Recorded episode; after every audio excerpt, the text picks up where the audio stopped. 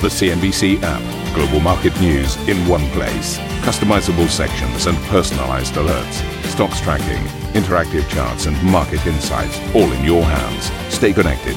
Stay informed. Download the CNBC app today. Very good morning, everybody. You're watching Squawk Box. These are your headlines this hour. Weakening jobs data and slowing services activity stateside, putting investors on recession alert, sending the Nasdaq more than 1% lower with the risk off mood spilling over into Asia this hour. French President Emmanuel Macron working to bring China on side over Russia's invasion of Ukraine, holding talks with new Premier Li Qiang ahead of a key meeting with Chinese leader Xi Jinping this morning. It's about the economy, innovation, peace, and stability. The opportunity to talk about Ukraine, but also about all the major conflicts and the difficult situations around the world. The ability to share a common analysis and build a common path is essential.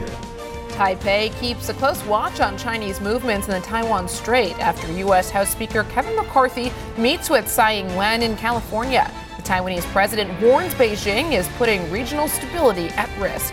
It is no secret that today, the peace that we have maintained and the democracy which have worked hard to build are facing unprecedented challenges. And the Swiss government puts the kibosh on Credit Suisse's bonus program following the bank's rescue by UBS, with outstanding pay for all top executives canceled.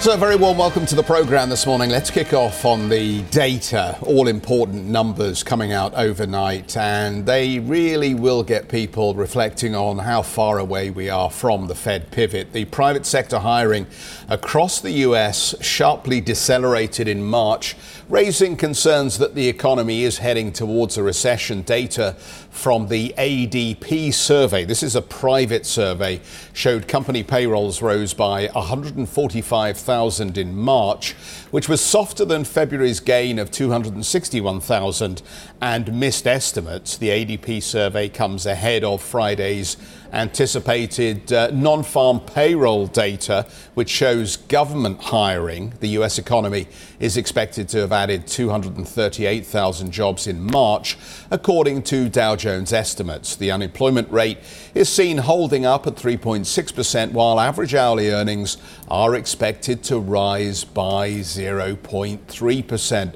Well, services activity in the US slowed more than expected in March amid signs of weaker demand.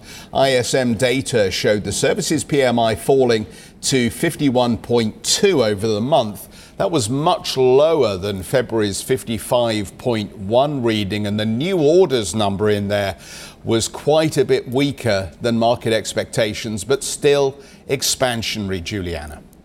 Well, Geoff, clearly the data yesterday was key for investors. And what we saw was continued underperformance in the tech heavy NASDAQ. The index dropped more than 1% yesterday. This has been a theme all week. The tech sector has been extremely strong so far this year, uh, catching some investors off guard. But now some have been beginning to take profit as we think about the potential for uh, it, what comes next for the Federal Reserve. Now, in terms of the S&P 500, it pulled back about a quarter of a percent, while the Dow Jones actually managed to uh, gain somewhat yesterday, rallying about 0.24 percent. In terms of the trade over the course of the week overall, here is the picture. Uh, week to date, the tech heavy NASDAQ down 1.8%, on pace to break a three week win streak. And as I said, that does mark some uh, significant underperformance relative to both the Dow and the S&P 500. The Dow Jones is positive on the week so far to date.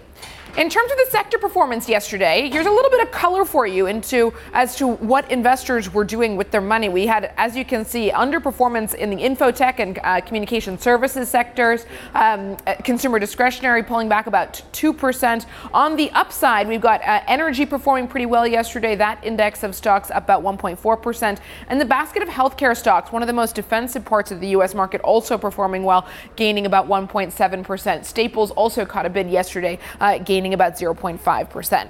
In terms of bond markets, yesterday we saw U.S. Treasury yields sink to seven month lows on the back of that weak data that Geoff outlined. Here's where we stand coming into today's trading session. U.S. 10 year note trading at around 3.29%. The two year yield stands at about 3.76% or so. As for Asian markets, uh, we did get some fresh data out of China overnight. The Caixin uh, Services PMI, as Geoff mentioned, uh, the services activity in March accelerated. New orders coming in pretty strongly. And here's a look for you at the reaction. Pretty muted in Shanghai. That uh, basket of stocks is uh, trading just slightly lower overnight. Hang Seng in Hong Kong down 0.4%. And over in Japan, the Nikkei 225 underperforming, down about 1.3%. What does it mean for European trade? Well, here's the picture fairly muted start in store. It is a holiday week, of course, a four day weekend coming up for many in Europe. So perhaps part of the reason we've seen some fairly muted trade in Europe throughout the course of the week. In terms of FX markets, the dollar this week um, is the index, the US dollar index is on pace for the fourth negative week in a row. The dollar index yesterday climbing about 0.3%, uh, but still down on the week when you look at the uh, whole uh, the, the, whole course of the week. Sterling this morning is trading on the back foot versus the greenback 124.43. Euro also trading a little bit weaker versus the dollar at around 108.8. Geoff. Terrific. Thank you very much indeed for that. And uh, you leave us neatly with the uh, currency boards there. Let's bring in Valentin Marinov, Global Head of G10FX and UK Research at Credit Agricole Corporate and Investment Bank. Valentin, nice to see you. Let, let, just kick off on the data. What, what difference does it make to the current trend for the dollar? Because I mean, it has to be pointed out in recent sessions, we've actually seen the dollar on this weakening trend. The basket also indicating uh, gen- generalized weakness of the dollar against all other currencies. How does this data overnight change that story, if at all? Well, it certainly confirms uh, what would be our expectation that the US is heading uh, into a, recession. Uh, but uh, contrary to what the market has been doing so far, we think that uh, further deterioration in the data could be actually supportive for the currency, if only because it's going to continue to feel market uncertainty, could feel risk aversion. And this is where the dollar's role as a safe haven could shine through again. What's also quite important, I think, is the fact that uh, not all negatives are in the price in the sense that the markets are already expecting the Fed to ease quite aggressively in the second half of the year in response to that data deterioration. Our view is that because of the sticky US inflation, the Fed will pause potentially after May, but then keep rates at very high levels for the remainder of the year, meaning that uh, if that then forces the markets to readjust those expectations, the safe haven dollar will be also the high yielding safe haven dollar uh, again. And essentially, both components of the dollar smile, if you wish, could allow the dollar to regain some ground, especially against risk correlated, potentially even the commodity currencies out there. What about against the euro? Because I think the markets had this view that the uh, ECB was later in than the Fed and will be later out than the Fed. So that argued for owning euro against dollar. Yeah, I think there is certain divergence that's being priced in at the moment in the markets, uh, as in the dollar, uh, as in the Fed is expected to cut rates, where the ECB expected to continue with the hikes. As a matter of fact, there was only one occasion in the last uh, really more than 20 years, really since 2000, where the ECB hiked rates while the Fed was actually cutting rates. That was the infamous July 2008 hike, two months before the Lehman disaster. The point being that our view is that that yes, the ECB could continue hiking rates, potentially pushing them to as high as 375, but at the same time, we strongly doubt that the Fed will be cutting rates. So as a result, I think that from a rate differential point of view, from a central bank relative policy outlook, I think that there's certain downside risk for euro dollar from here. Our target is 107 uh, for the quarter end, but it is also the case that if risk aversion were to its rear its ugly head at some point, maybe sell in there and go away, euro could be lower still. Mm. Yeah.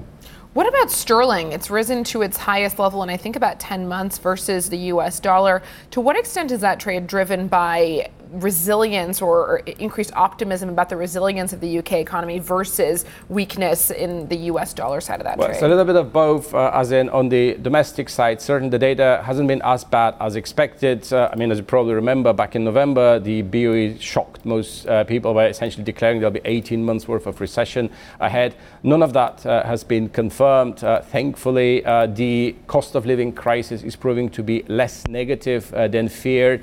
Clearly, there's some improvement in terms of uh, terms of trade uh, for the UK because of the uh, lower gas prices, energy prices, and so on. The thing is, however, that the outlook is still not that great, even in relative terms. It certainly helps the fact that, in comparison, other economies like the US have seen their outlook deteriorating quite rapidly. So that is helping the pound. But I wouldn't think that the pound is a strong conviction buy purely on the basis of domestic fundamentals. I should also mention that if you look at the last six US recessions going back to 1980, actually with a remarkable consistency, the pound was among the worst performing currencies in the initial stages of those recessions. So I think at current levels, certainly remarkable performance, certainly going a bit against our own forecast, but I wouldn't uh, think that it will extend in a sustainable uptrend from here. I would rather sell cable here. Euro sterling seems a bit more fairly priced, but uh, again, here it's really about to what extent the European outlook, continental Europe, could deteriorate to sort of reconverge back to the low benchmark that the UK case mm. still is. Yeah. Really interesting to hear about the historical performance yeah. of, of the pound if we do see the US enter a recession yeah. at some point later this year or next. Um, you talk about the US dollar as a safe haven and it retaining its position as one moving forward.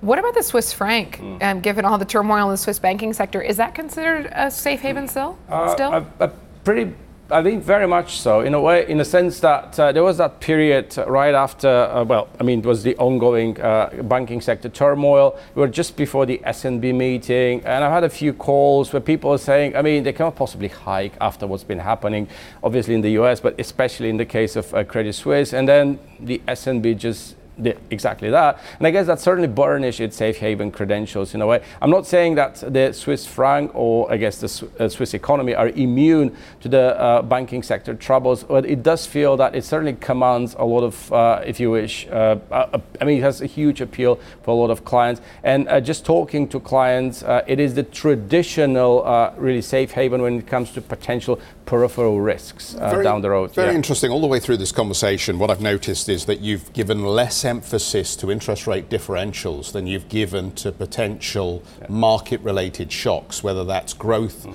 or whether that's geopolitics. What are you looking at specifically that you are concerned about? Further banking crises? Mm. Uh, the Russia Ukraine war is I mean what else is in the mix that uh, makes you so concerned that we're going to get this this volatility that'll push people to the dollar or this fear that'll push people to the dollar? Well, certainly risk aversion is going to play a huge role uh, in that, and the appeal of uh, the dollar as a safe haven is uh, indeed something there. But on the rate differentials, I think the fact that the Fed is not going to cut as aggressively as expected by the market should in itself boost the rate appeal of the dollar itself. And I guess on the uh, really uh, additional drivers there, clearly the geopolitical political tensions, they have taken uh, the backseat there, uh, but I think they could resurface uh, once again. And there is an interesting uh, point to be made about the point in time we are at the moment, especially if you look at where, say, Europe is in terms of energy demand. If you uh, look more closely, for example, in terms of gas storage data in Europe, we are close to reaching the lowest point there. And from April, May onwards, actually, the Europeans will be back on the markets, really supply, uh, actually buying gas, trying to replenish that gas storage at a time where China is already there, at a time where OPEC uh, on Sunday decided to cut production. My point is that we may have also seen the lows for gas prices. We may have seen the lows for oil prices for this year. So in the next couple of months, you could have a combination of weakening US, potentially global data. You could have persistent geopolitical tensions, but you could also have cost push inflation actually rearing its ugly head uh, mm. once again. So that's a mix whereby essentially inf- uh, investors are already worrying about recession, but they may once again start worrying about stagflation, if you wish, right? Because growth is weakening, but inflation proves to be stickier, more difficult to control. Hence, the central banks will have to stay hawkish, right? And this is, I think, the biggest risk to me that that combination of hawkish central banks, weak data, and potentially returning cost push inflation. And that is a mix where I don't want to be short dollar. I mean, with uh, uh, that in mind, I don't want to be short dollar, right? So. Yeah super clear. Um, thank you, Valentin, for your comments. You're going to stick around, so we'll get to um, pick your brain a little bit more after this break. That is Valentin Marinov, who's with us, uh, global head of G10 FX and UK Research, Credit Agricole Corporate and Investment Bank. Now, speaking of, uh, of, banking, India's central bank has held rates in a surprise move as turmoil in financial markets put pressure on its growth trajectory. But the Reserve Bank of India insists the pause was, quote, for this meeting only. The central bank had raised rates at its previous six meetings and insists it will continue its fight against inflation. So, we've got a number of meetings to focus on uh, in the next block of the program here. We know that the French president and Ursula von der Leyen are in China. We will tell you a little bit more about that. But we also have the Taiwanese president in the United States. We'll give you some more information about that. Stay with us as we check in on some of these high profile meetings.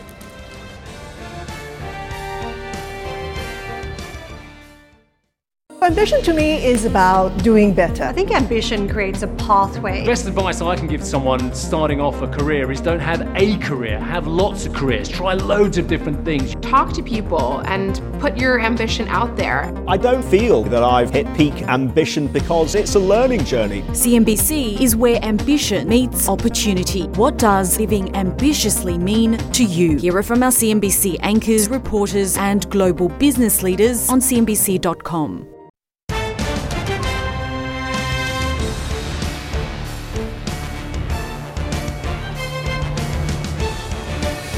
The French President Emmanuel Macron met with Chinese Premier Li Qiang this morning in Beijing ahead of his meeting with President Xi Jinping later today. Macron and European Commission President Ursula von der Leyen will hold separate talks with the Chinese leader before a trilateral meeting this evening. The group is expected to discuss trade relations as well as the war in Ukraine. Now, I've heard this described, Charlotte, and welcome, good morning. Um, I've heard this described as good cop, bad cop from Europe, but I, I, haven't worked out which one is the good cop and which one is the bad cop, because it seems to me Macron never plays bad cop. So does that mean VDL is the uh, is made the bad cop? Well, that would cop? correspond to what she said. You know, Xi made a speech on Monday, being quite tough on China, saying they want to reorganize the geopolitics of the world with China at the center. So that would go with that. But look, this is the first trip of Macron to China since 2019. Last time they met with Xi Jinping was on the sidelines of the a, G20. that photograph? It was a very strange photograph of them shaking hands in Bali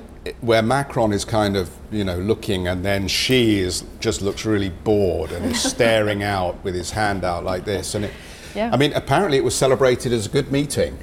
Well, there you go. Look, in 2019 went very well. Uh, Macron gave a horse to Xi Jinping as a present. So, you know, they want to try to reproduce that, but okay, the jury is out on whether it will be as warm of a meeting given the last meeting they had uh, on the sideline of the G20 in Bali uh, in November. And Macron had made an objective since he was elected in 2017 that he would go to China once a year. Of course, since then the pandemic happened, and of course the war in Ukraine. So a very different world now when returning to China. And that was, of course, one of the key issues war in Ukraine because this visit comes just a couple of weeks after Xi Jinping himself was in Moscow meeting uh, Putin. And according to some uh, French officials, uh, President Macron was to tell Xi Jinping that um, providing support to Russia and providing arms potentially is very much a red line for Europe. But that's in a sense what the president said uh, yesterday in a speech. Take a listen.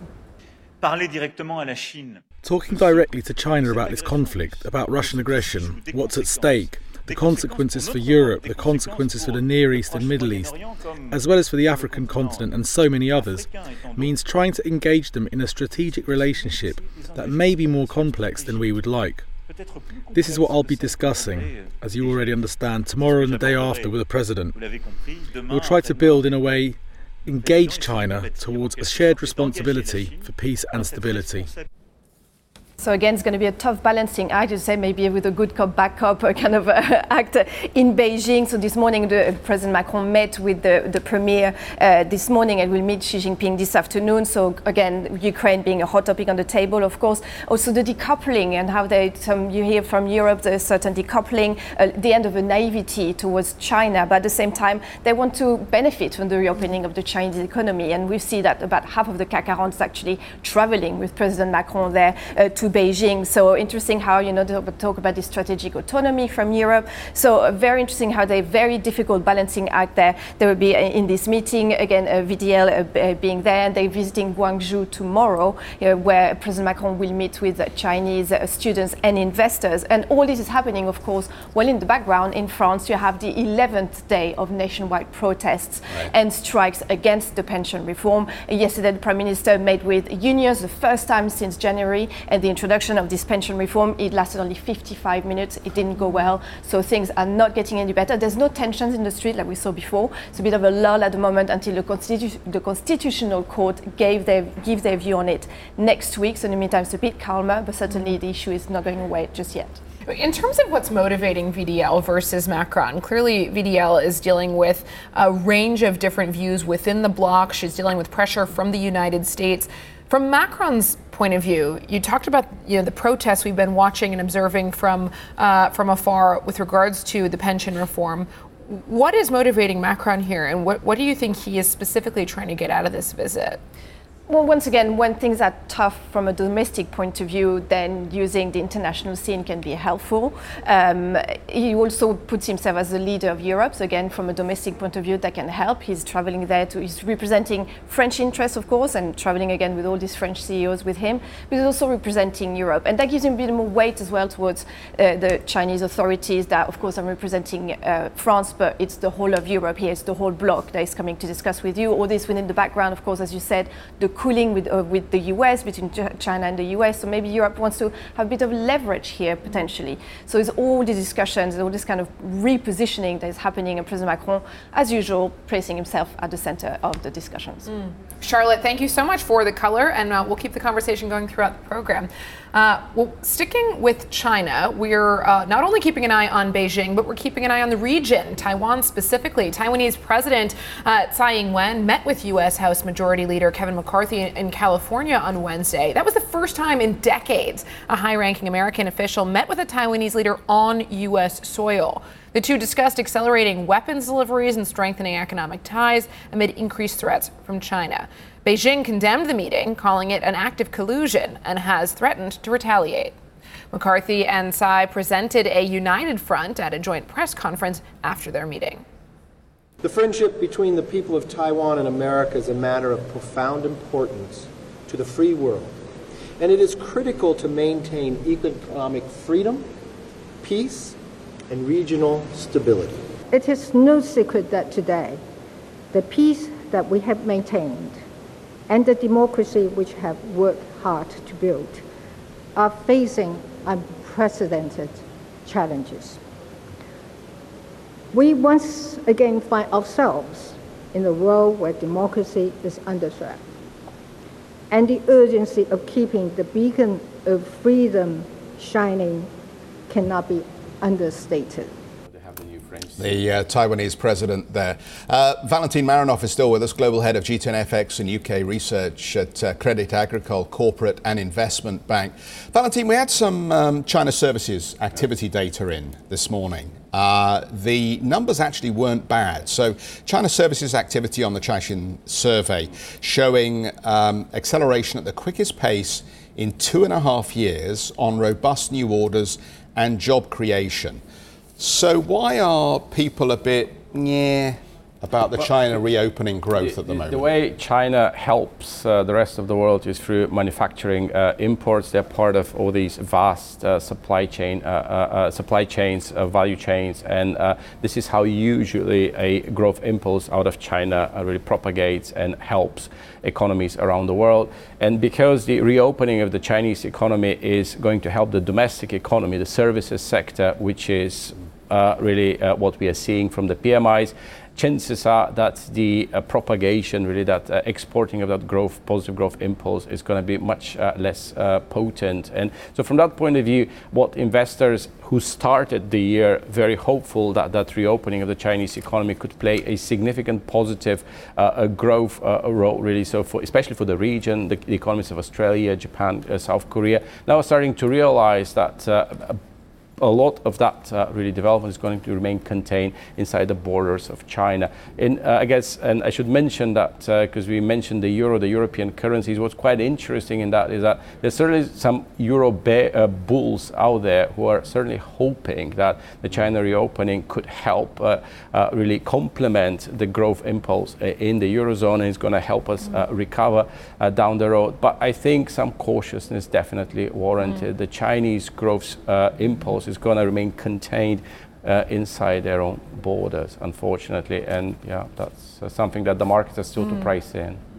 I, I, saw a headline a couple days ago that grabbed my attention that China's yuan has replaced the dollar as the most traded currency yeah. in Russia. I suppose no surprise there given the sanctions yeah. and given the environment. But is that a trend that you see continuing elsewhere outside of Russia? Well, uh, what I've uh, seen uh, is uh, certainly there have been some headlines, right? The Chinese are paying in yuan for their gas. They paid the UAE uh, for that. We had the Indians actually paying in rupee for their oil uh, bought from Saudi. So, I mean, people do like to detect trends, extrapolate, and I guess the, the, the tagline is de-dollarization. I think we're in the very early stages of that. I remember discussing the multipolar world and, and so on uh, right after the war in Ukraine has started. Since then, has abated, was replaced by actually dollar buying uh, because of the commodity terms of trade shock and so on. And I think that that will. Uh, uh have a similar fate in the sense that I think the next big theme in the FX market will be risk off on the back of, uh, uh, I guess, US recession, the Fed peak, and potentially even debt ceiling over the summer, which are all actually dollar positive, right? Mm-hmm. Further out uh, in the coming years, you'd think that there could be a concerted move away from the dollar, but for this to happen, we really need to have the global uh, the financial system split into like different, uh, uh, if you wish, warring, no pun intended, trade blocks that are using their own currency currencies uh, really to trade. And this is what could happen. Uh, the last, uh, the latest COFER data by the IMF on central bank reserves suggesting that the dollar share dropped to 58%, which is the lowest since 95, right?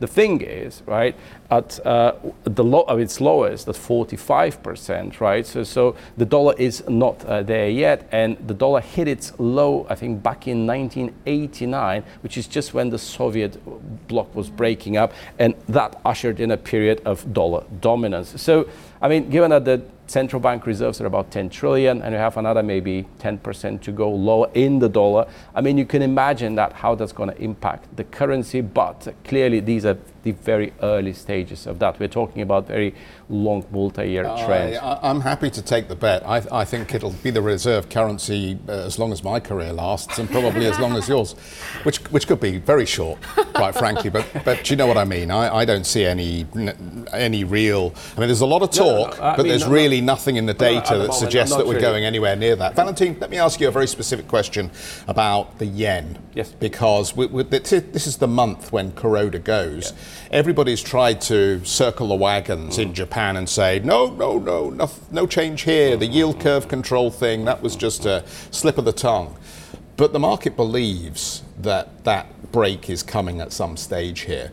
How do you trade the yen from here? Uh, well, I'm also a believer. I think that uh, either in April or July we could have uh, some moves uh, uh, towards uh, really not the removal, but certainly further adjustment of the YCC, and that should prove to be a yen positive. We have 120 dollar yen era, and it is also worth highlighting that for the BOJ, there is a window of opportunity to act, right? Because all of the reasons to uh, buy the dollar, I was just highlighting US recession risk aversion, uh, uh, really are also reasons to buy the Japanese yen. And uh, where uh, really uh, the yen could have really the advantage is the fact that the BOJ may be at the beginning of a big convergence process vis-a-vis the Fed from here, which is going to boost its own rate advantage and so on. Again, it's a longer term process, but uh, you could have a fairly strong, fairly powerful initial uh, move in favor of the Japanese yen. So that if the BOJ does want to change that, really without triggering a significant yen rally, they have to act fast ahead of US recession, ahead of a potential Fed rate cut down the road, ahead of a debt ceiling over the summer. So that's why I think April or July uh, could be the options they have left, which also makes me bullish the yen ahead of all that. All right, Valentin, we'll leave it there. Thanks for the ideas and, and the conversation. Valentin Marinov, Global Head of G10FX and UK Research, Credit Agricole Corporate and Investment Bank. Thank you for listening to Squawk Box Europe Express. For more market moving news, you can head to CNBC.com. Or join us again on the show with Geoff Cutmore, Steve Sedgwick, and Karen Tso, weekdays on CNBC.